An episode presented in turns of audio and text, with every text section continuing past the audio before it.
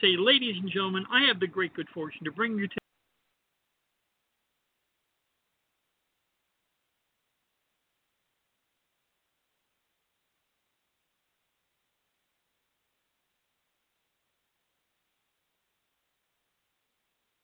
Say, ladies and gentlemen, I have the great good fortune to bring you today Mr. Edwin Enciso, longtime progressive activist, Democrat, human rights activist. Just, I, I could go on and on and on, but I'd much rather you and I both listen to what Edwin had to say.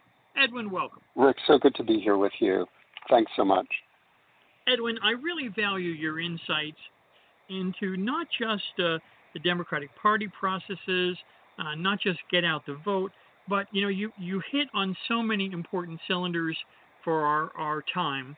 And uh, first, before I ask you this this whole panoply of questions that I've got for you, what's what's on your mind right now? What are some of the issues that Edwin is focused on today? I find it interesting the VP nomination. There's a, a lot of talk about uh, Susan Rice and Harris and, and several others as the, the nominees. And it, it seems to me that a lot of the concerns or the way that we're looking at the VP nomination is not sort of helpful to, to us uh, in understanding the process. You know, that's one of the things that, that comes to mind as, as I look at, at this upcoming announcement. Um, also very interested in the, the NRA suit. You know, again, black women saving the world.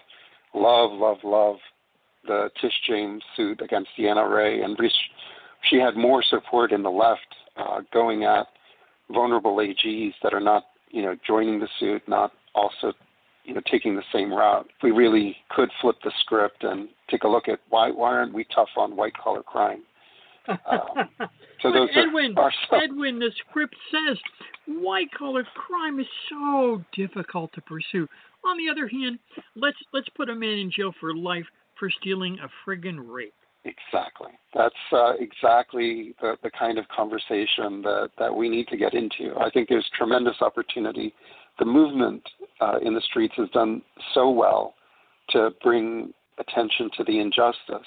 One of the challenges we face in, in the months before the election is you'll never have for the next two years another opportunity like this to take the power of the people and transform it into the people's representation. It really breaks my heart when the corporation, when wealthy people, when racist neo Confederates believe more in participating in this republic than oppressed communities do, or especially, especially the organizers of oppressed communities.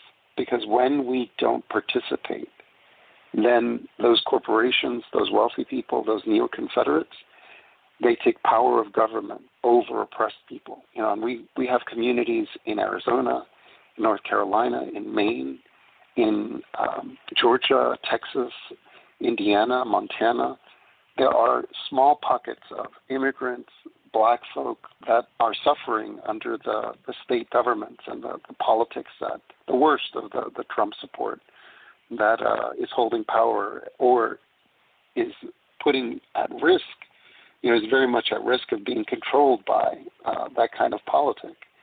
If the left doesn't seize this time to organize and to help the people make sure that their representation is in government. Well, evidently, uh, having an increasing number of, of trillionaires is is better for society than improving the minimum wage, and uh, it really it beggars the imagination. But there's so many poignant matters uh, that that are really thrust forward. Uh, another question I want to ask you is, you know, many of us who are very concerned about the anti science attitude of the current regime. Wonder why, when they are the simultaneously pushing forward for people to return to business, to return to schools, why is there no talk of funding for, let's say, increased cleaning capacity in schools or funding for additional buses and drivers or more personnel to improve the the health care and support in schools. There's no sense of money for class size reduction. Where's that part of the conversation? I hear them thumping the drum that, that it's important for kids to get back to school. Goodness knows it's important for children to learn, but at what price? Yeah, we're we're in a lot of trouble when you look at the, the education budgets and the state budgets, you have states that are considering 20% across the board reductions because state tax incomes have cratered due to the, the economic collapse. Um, so, part of the challenge that we face as the left is that what there's nothing that wealthy people and neo Confederates and corporations would love for us to do during this time is to to only focus on demand tactics in the street and to neglect electoral tactics. In fact, you know, if if you would their dream scenario would be for us to neglect the, the all the electoral opportunities that we have and to instead focus on on making demands because right now we as a movement, we need to get better at electing people who are pro tax increases. We need to be unabashedly moving toward a 50% you know, tax rate on the wealthiest. And with a long term goal, I would say, of returning back to the 70% rates that were at the forefront of driving the, the growth and expansion of the largest middle class post the New Deal 1 and New Deal 2 um, you know, the the challenge is that every time that in a state like Montana, in a state like um, Maine, in a, every time there's a regressive pro-Trump politic person that takes over the power of government, that legitimizes neo-Confederate politics. It it entrenches this. And if you want to talk about uninspiring, you know, uh, like you, yeah, we we if we want a new generation of the left to rise up, and we want to hand them a movement with greater power and greater potential to transform things, you know, we we really have to do a better job of helping to create opportunities for young young people in the left to participate in this process, to find spaces where they can they can see the connection between community organizing, you know, the people's community organizing, transferring that into the people's lawmaking, you know, on the legislative engagement side of things, and that then contributing to the people's representation on the electoral side, and one feeding into the other, feeding into the other in a cyclical fashion. Um, once you they you give young people the experience of seeing the connection and how that empowers their community. I mean, it's it's not you know a silver bullet. It's not going to bring about you know utopia, but it it's these what people need is they need progress to to stay in it, uh, and where you really kill movements is when we fail to to help leverage people power to help address the to remove people who are horrible like going back to, to this uh, NRA push, you know, there are some, we neglect the sheriff's races on the left. You know, there's so many counties where we can elect better, better, sheriffs, where we could be competitive, but we don't bother. So we allow a huge part of the county budget to go into security and people whose attitude is let's take money from schools and, and other important vital social services and move them into the militarization of the police. And those battles go uncontested. Same with too many mayorships end up being way too moderate when we could move things and, and elect mayors that will elect police chiefs or select police chiefs that will do a better job of transforming police departments. All of these battles are, are being fought like right right now. Same with attorneys general you know, your state attorneys general has a huge influence over the county's attorneys general, and so do your county attorneys general. If we neglect those battles, then the prosecution of people in those counties, in these states, is what continues this sort of systemic oppression. And we can shift the conversation. Like, this is where, through democratic process, we're supposed to manage to the conversation on why, why aren't we tough on white collar crime? You can have an attorney general's election that is focused on that. You bring up a very important point, and I think no discussion on electoral tactics can uh, can be complete without raising the question. And and I know, brother, you have had the good fortune to to stand up progressive values many times and and debate with many people from the right and the far right and the far far far right, as they are with us every day.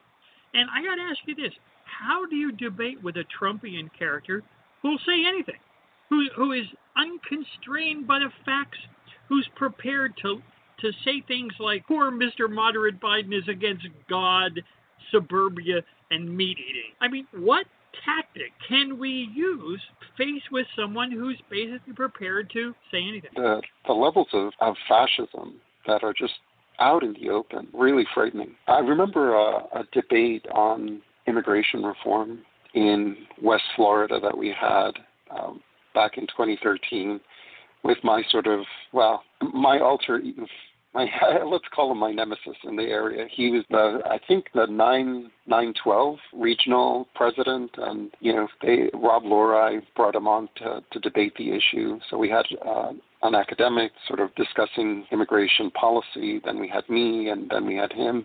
I think the academic was actually conservative, but still had a lot of um, pro-immigration reform leaning information. And um, the thing is, is that for me, I don't want to accept his frame. I don't want to spend a lot of time trying to debate, um, you know, his reality, because you you get sucked up in that, and and it can just make you angry. But people get disconnected from that. So my approach was to, to claim the flag. You know, I, I went to American uh, the the uh, what's this called indentured servitude so that's an experience that all Americans, you know, are connected to. And then leveraging that to, to show, look, you know, just like there was this one immigrant that had a small business, but in his home country it failed, and then he sought opportunity in this country, and then he, he succeeded here. You know, that's that same thing is happening with these current waves of immigration. You know, this is all part of our story. You know, I'm talking about the history, but but laying a claim to to something that that's intrinsically part of uh, America.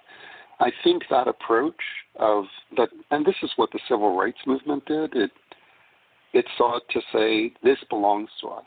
You know, we've done this work. We deserve the, the same equality. You know, they they claim the flag for themselves. I think that that's that's our better path. I think that's going to draw the center to us more effectively than trying to debate reality with the Breitbarts and you know Rush Limbaugh's of, of the, the right. The thing that concerns me, and I, and I agree with your tactic, I really do. It, it, it is true to my own heart. But but I, I have to ask this next question because this is the part that troubles me. Of course, we're going to stay on message. Of course, we're not going to accept their framing. That's that's step one. But step two is, does it end up becoming he's talking one conversation, we're talking a different conversation, and there's and there's there's just a massive gap because there's no interaction.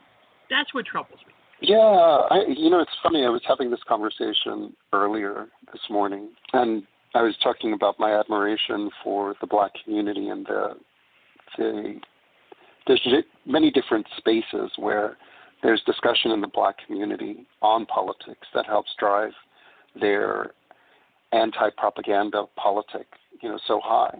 So once upon a time, the, the black community was mostly Republican, you know, post Lincoln, uh, Reconstruction. And then as the Republican Party became more and more conservative and it started to go more and more corporate, um, especially post suffrage and into the FDR New Deal that helped so many poor black folk rise economically which then helped give rise to a black middle class, black churches, black business, small businesses, you know, and so forth, black media that you saw especially gain strength in the 50s.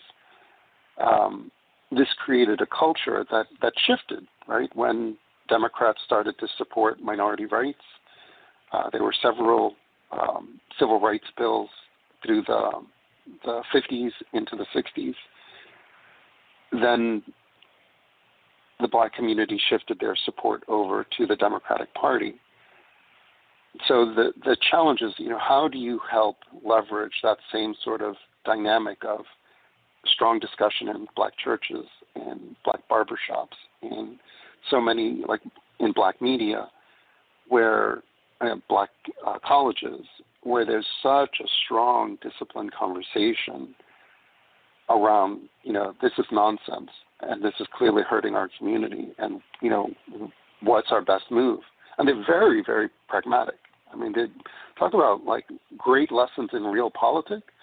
The black congressional uh, caucus internship program is the best internship program in politics. You know i'd be desperate to get anyone uh, into that program. But you you have that that kind of approach in that community, that's a great model to follow. I think that the more Latinos embrace that approach, look to, to model that behavior, the stronger we'll, we'll be. Where we find a challenge is that the the liberal white community is increasingly a minority in the white community, um, and it worries me because um, you know the more, if we continue to lose more and more white people to this sort of Trump fascist Breitbart politic, it can it can nullify the gains that we're making in the minority communities, um, as we saw in 2016, as we saw in 2000. So we we really need to take a look at, and this is why I love coalition building and looking for majority power coalition building because ultimately my liberation is intricately tied to the to the liberation of and, and to the, the struggle of white progressives within their community trying to fight with within white churches, within the, the corporate sector, within all of these spaces where there's so much power in the white community, to look for ways in which my power can can join with their power and help confront this other space. So we, when we we take the the approach that especially the civil rights movement took of looking for this broad coalition that was capable of of winning legislative ballot battles, um, I think that's that's where we we begin to come up with uh, the new tactics that will help us address this. I mean, it it begins. I think fundamentally we have to defeat defeat them in the electoral space. And this is a, a lesson that we, we forget from the FDR era. FDR, when he ran, there was no conversation. There was nothing about the New Deal too. You know, it was even, you know, a lot of his politics were were very sort of like his his conversation was very his policies anyway. What he talked about on the the trail were and if you look at the Democratic Party platform of this first election, it was very sort of centrist. I mean, you know, people complain about Joe Biden, but I mean, that's kind of where he started out. It was that he brought in some of this, some of the brightest people of his time on the left, and they they were able to then move in and bring about a leftist approach to problem solving that then when they had their first initial victories, there was excitement, right? Instead of allowing us to, to become depressed about like that they hadn't gone far enough, they started working and building toward the success of their midterms. And when FDR got the, the his policies vindicated by growth, like winning the midterms even larger, which is the opposite of normal the normal history, where you know, the incumbent president loses power in the midterms. That's what then projected them toward even more reform. And then when he won his second presidential victory, so by such large margin, that's what then allowed for the New Deal 2, which was more aggressive and far more expensive than New Deal 1.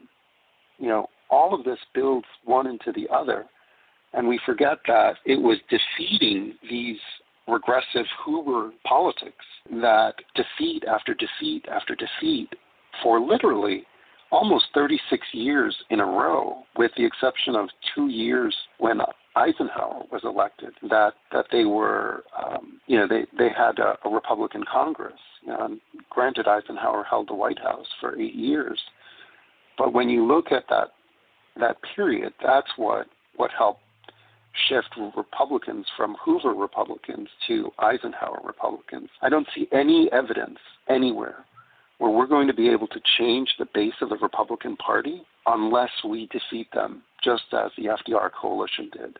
You defeat them for 36 years, and then they become people who elect, who nominate Eisenhower rather than I nominate someone like Hoover and all the clowns that, that came after Hoover well, um, I, against uh, Democrats.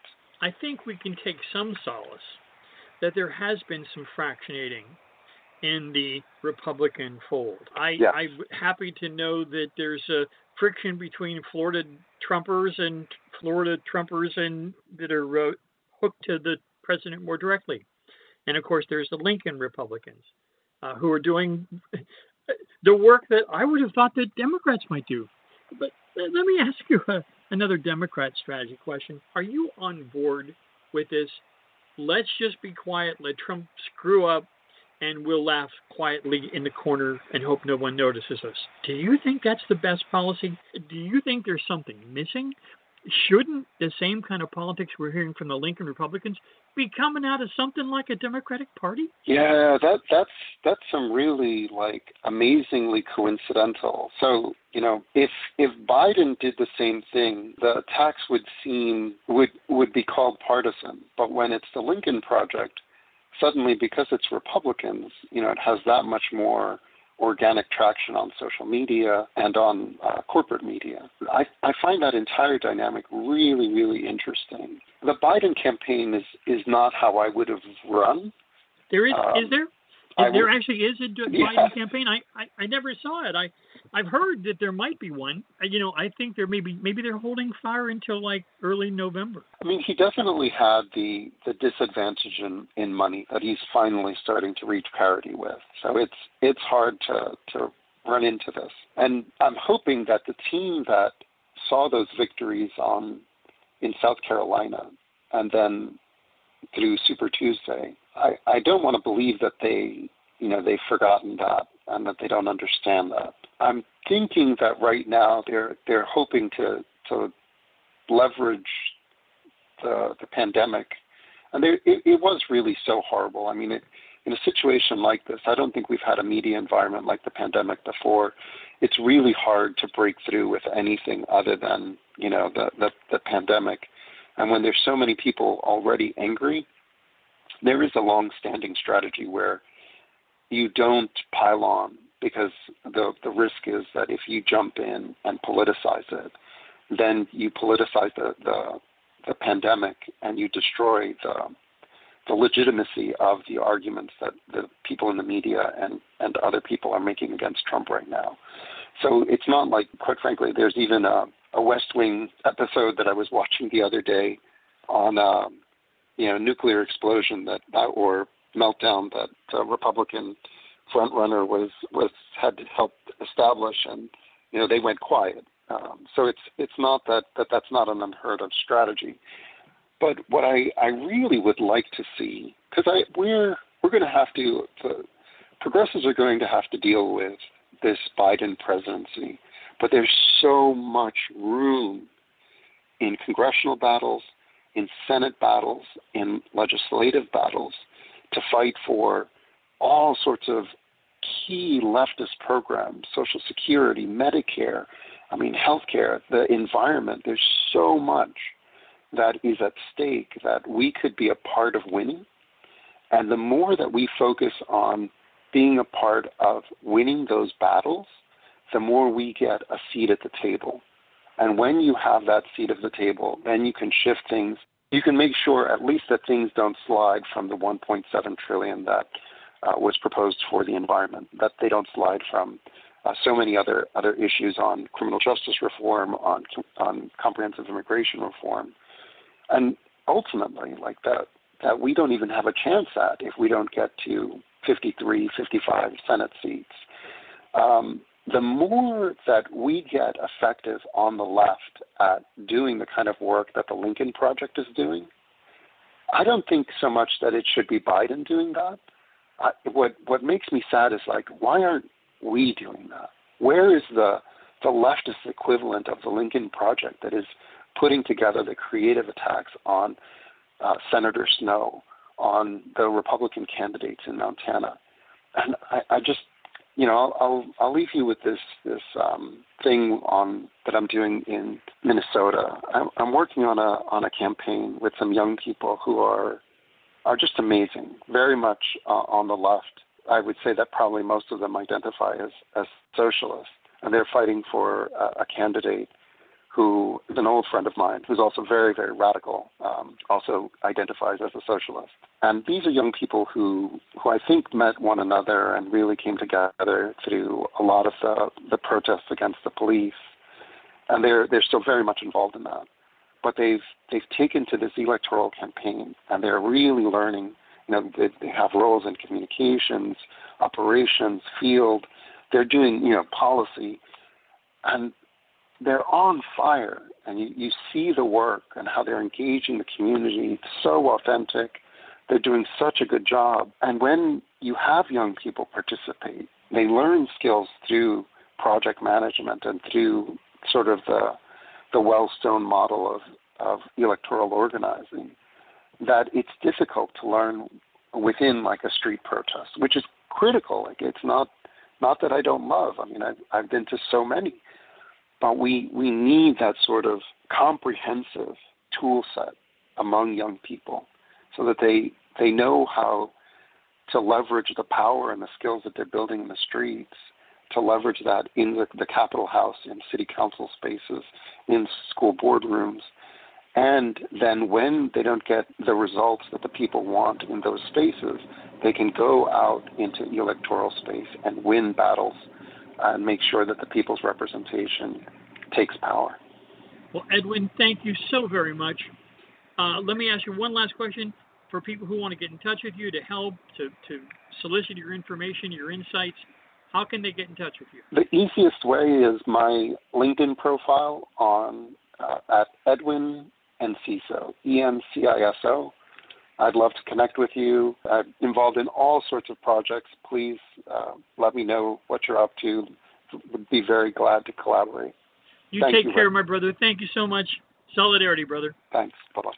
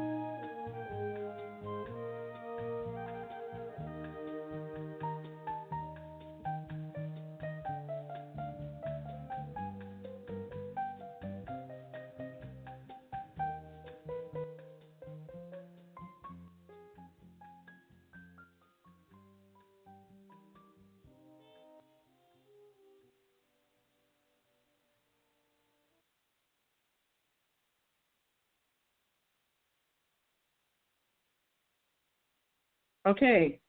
Brook, are you there? Can you hear me?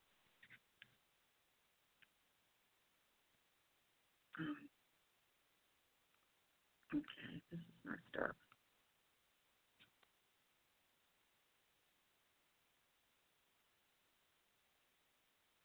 Uh, what? Okay. This is Jeanine Molloff with the Justice Report. We've had a few technical difficulties tonight, and I do apologize. So I'm just going to go ahead with this. Um, looks like qualified immunity is back on the ironing board. Federal judge, U.S. District Court Judge Carlton Reeves, according to Slate writer Mark Joseph Stern, has basically uh, denounced the policy of qualified immunity. And Reeves is a black male judge, and he was appointed to the Southern District of Mississippi by President Obama in 2010. Now, Judge Reeves does a commentary in a case known as Jamison versus McClendon, and this was a decision handed down on Tuesday. And he gave more than just, according to the Slate writer, more than a history lesson. This his commentary on the whole idea of qualified immunity is a what the writer called quote a fiery protest against the injustices of racist law enforcement, end quote. Um, so this is an instance where he takes that commentary and then he combines it with really a, a scholarly critique, and he really denounces this our legal system that uh, you know really does favor the police when they commit unconstitutional and really immoral acts uh, against uh, communities of color.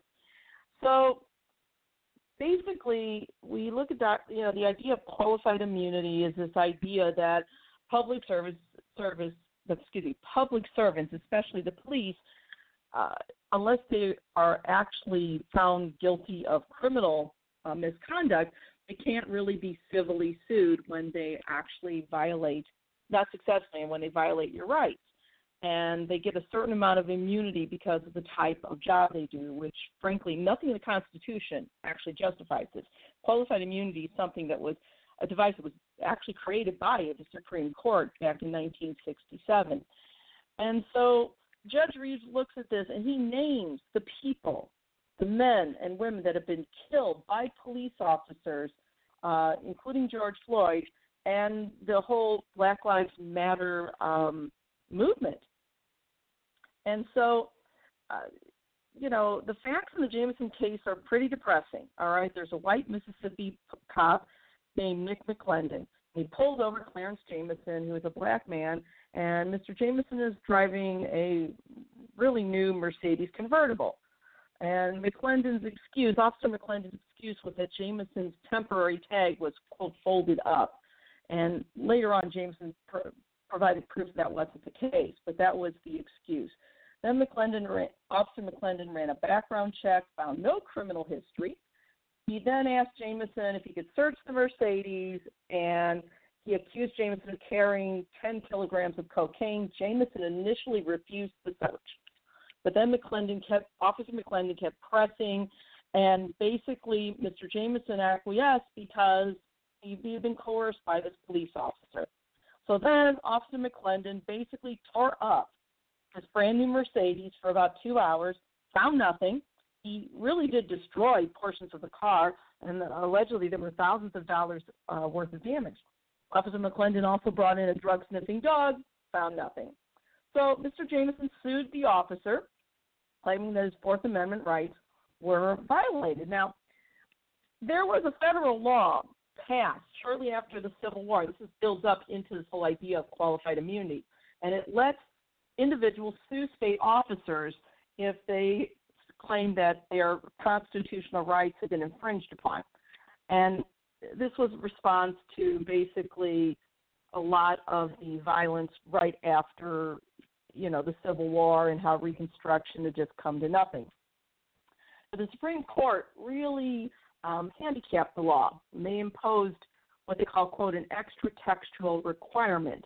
And um, apparently what it is the victim has to prove that an officer violated a clearly established right that's the quote beyond debate so that means that a court previously found that a nearly identical offense violated the constitutional constitutional right and if you can't meet that burden then the officer or the official receives qualified immunity, which is basically a a shield against any sort of civil lawsuit.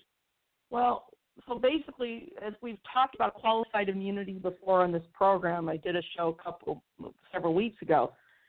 If there's no case precedent that's identical to the new challenge, then there's no case. So Judge Reeves, you know, did rule that McClendon, Officer McClendon, did violate Mr. Jamison's Fourth Amendment rights, but since there was no precedent of an identical nature, um, you know, he really couldn't, you know, he said that Officer McClendon was entitled to qualified immunity. And Judge Reeves said, you know, Officer McClendon, it's, it's obvious he unlawfully coerced Jamison to consent to the search. With that's where the Fourth Amendment violation occurred. But again, the qualified immunity kicks in because once again, there's no precedent. So that quote places the constitutional question beyond debate. End quote. And then that meant that McClendon received qualified immunity, and quote Jamison's claim cannot proceed. End quote. And that's what it is.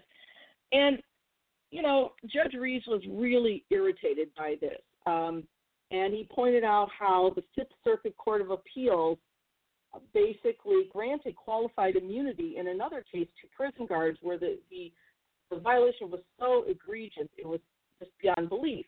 So basically, what happened here, um, the Fifth Circuit granted qualified immunity to these prison guards who, get this, who, quote, an inmate in a frigid cell covered in feces, forcing him to sleep naked on the floor for six days because an inmate's right not to be locked in a feces covered cell for six days was not, quote, clearly established, end quote.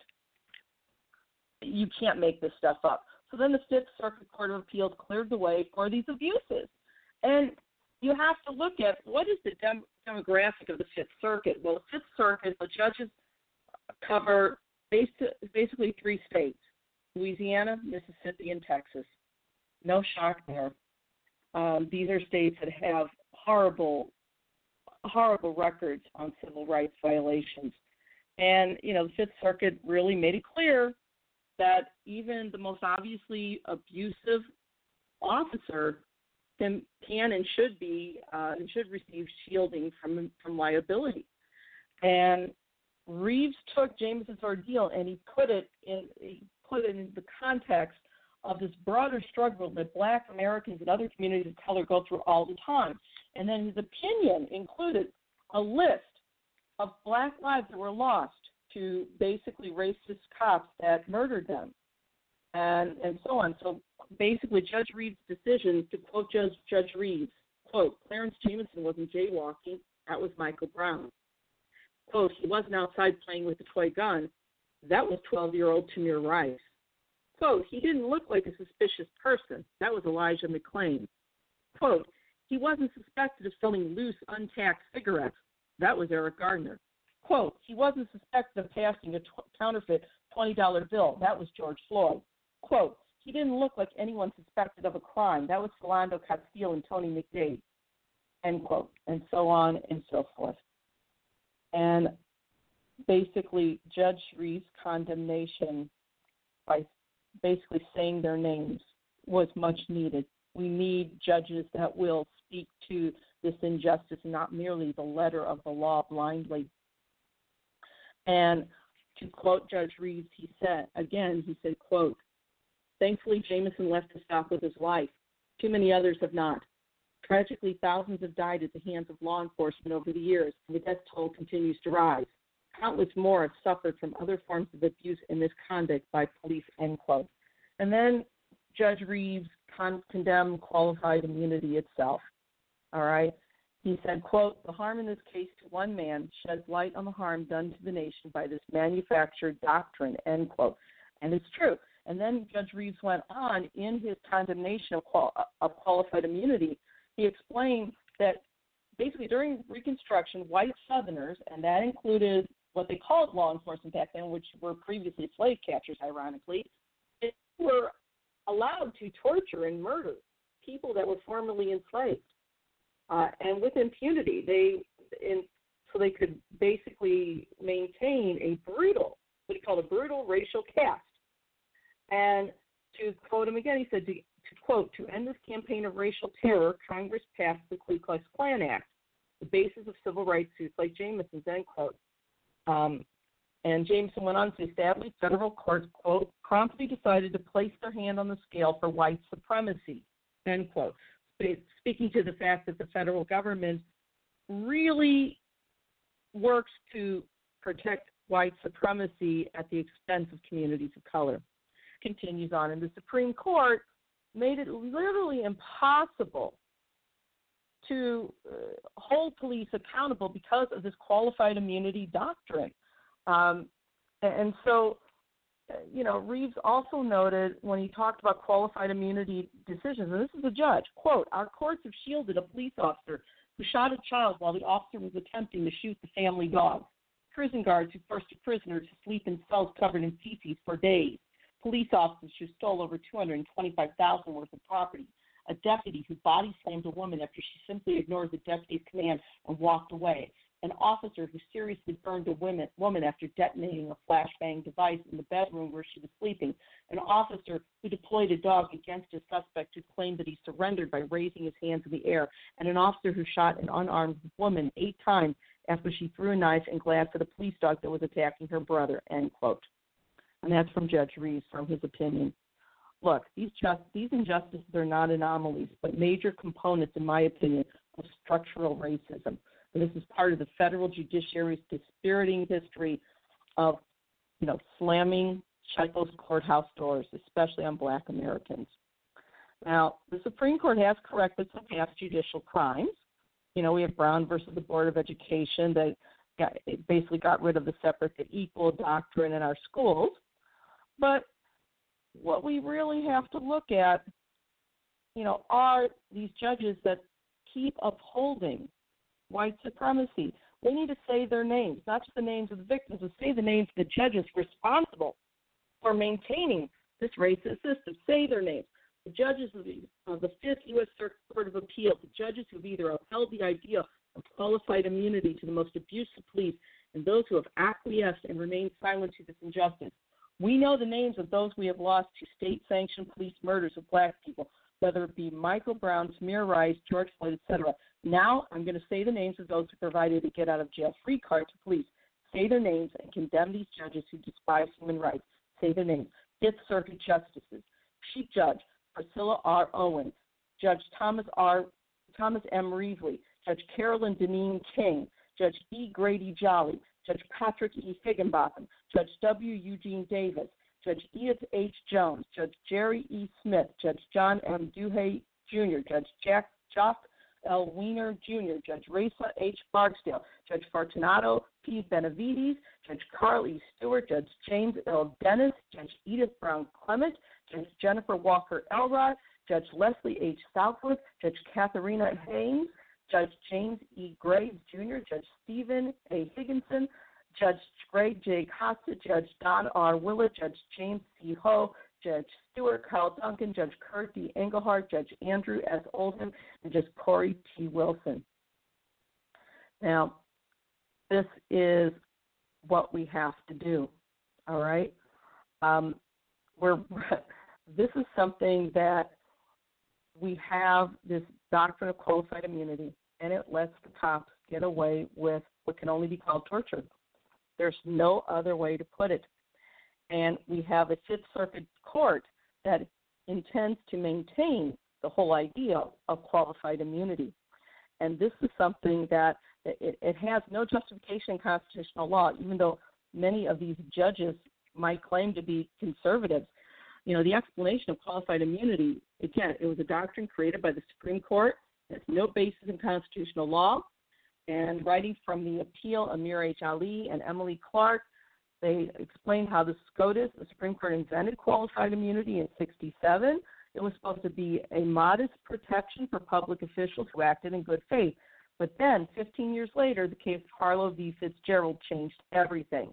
And then that's when the SCOTUS decided that officials that means cops who violate your rights maliciously will be immune unless the victim can show that his or her right was, quote, clearly established. And to show that it's clearly established, the victim has to point to precedent, a previously decided case that involves the same specific context and particular conduct. There's no way you can do that. There was one exception carved by the Supreme Court in Hope v. Pelzer. This was where corrections officers disciplined a prisoner and handcuffed him to a hitching post for seven hours, hands above his shoulders, shirtless in the summer sun. A guard taunted the prisoner, gave water to a guard dog in plain sight. Uh, there was no prior case that had confronted similar facts, but the Supreme Court ruled that it, the cruelty was so obvious they should have had fair warning. Now, you would think that that would be enough to put all these cops on notice, but it wasn't. All it really did was lower the bar so that when they are considering whether a victim's civil rights have been violated by their fellow cops, they're just going to look at that and go, well, it wasn't obvious, so we can get away with it. This is how evil this has become. And so, you know, we live in an age of inherent contempt for the very concept of equal justice before the law and rule of law in general. And this contempt comes not only from the KKK halls, but from the ch- chambers of the U.S. Supreme Court. When conservative jurists claim that their version of constitutional law is originalist or strict constructionist, and they rail against alleging, alleged legislation, legislating from the bench, they're merely demonstrating their hypocrisy Conservative jurists like the late Antonin Scalia, through John Roberts, progressing Brett Kavanaugh, cannot contain their mammoth hypocrisy as they chastise any sort of political rulings. All rulings are political. When pro slavery conservatives push to maintain their unjust status as white slave owners, and the Supreme Court accommodated them with the Dred Scott decision, that was political.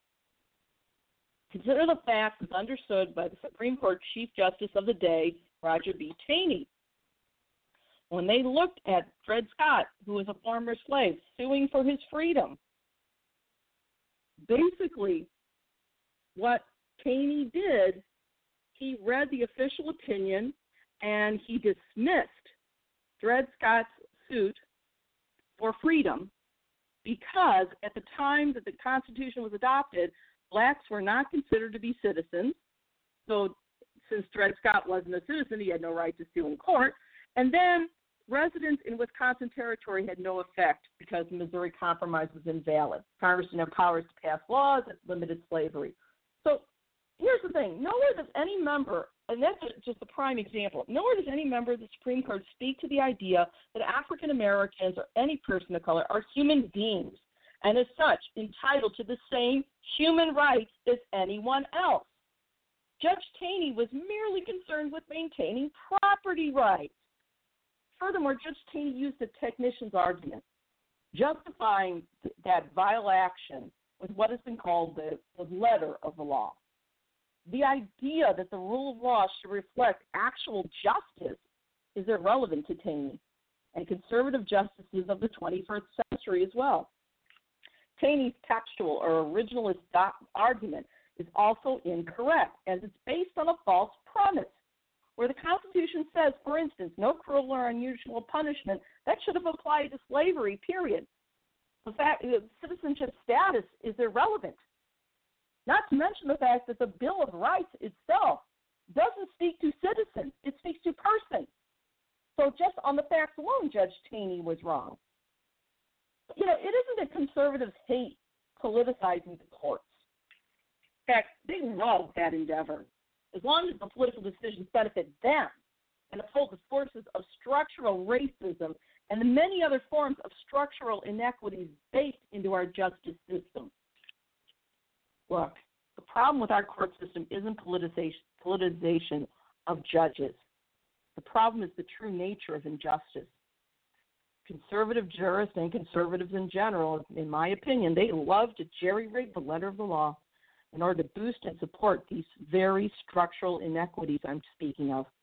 So you see conservatives that worship the false idol of originalism, they only do so because of these preordained structural inequities.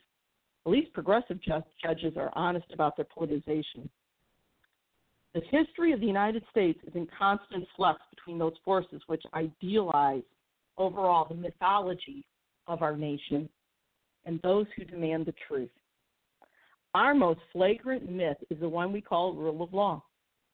Since our beginnings, our earliest beginnings, the white Christian majority has demanded a mythology which suppresses any of the pesky details that document every grievous injustice dished out to racial, religious, and gender minorities. This majority likes their mythology sanitized and whitewashed to a level that makes the Brady Bunch look like perverts. The Supreme Court and the federal courts are no different. These judges should not be viewed as the high priest safeguarding the false idol of originalist doctrine. Judges should be seeking justice no matter what passes for established precedent. Otherwise, it's not justice, it's just a lie. And that's my report. You there, Brett? Yeah, I think we're still having a few technical difficulties, so I'm going to keep talking for a few more minutes.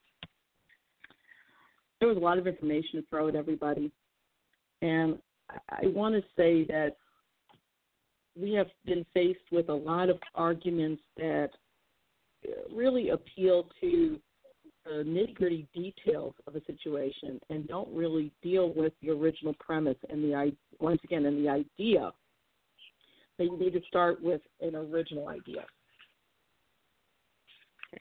So, once again, we need to be demand, demanding more. The law belongs to all of us, not merely the high priest. And um, I wish you all well. Signing off. Jeanine, can you hear me now? Yes, I can. we Yay! have some issues today. Fabulous. I I hope that my mic was live in between the transition. If it wasn't, I'll see if I can do an edit um, before it goes out as a pod or as it goes out as a pod. Um, but I could hear you. You just couldn't hear me. I want to tell okay. you that was a fabulous report. I mean, I'm just oh.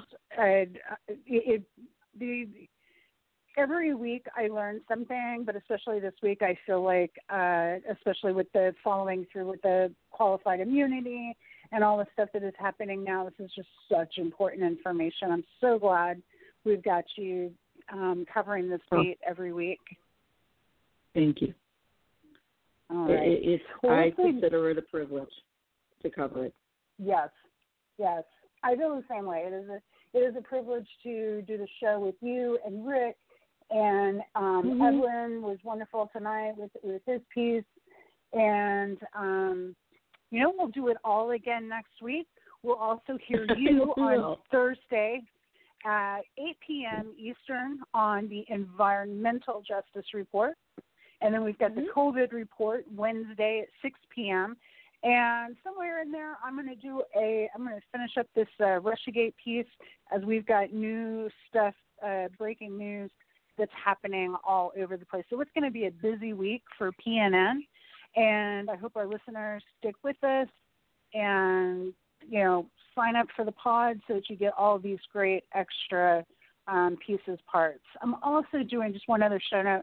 I'm doing a. Um, I, I'm looking at Restream to get the live stream out to more uh, outlets while we uh, while we're on live, and that will also help with the syndication uh, as a podcast. So we continue to grow, and things are very exciting. Yay! All right. Yay! Well, I will talk to All you later. Have a great week. Super duper. You too. Bye-bye. Thank you, Jeanine. Thank you, Edwin. Thank you, Richard Spisak. Amazing work from all. We will uh, all see you guys next week, and uh, I'm going to leave you with uh, Emma Goldman, going to beat your.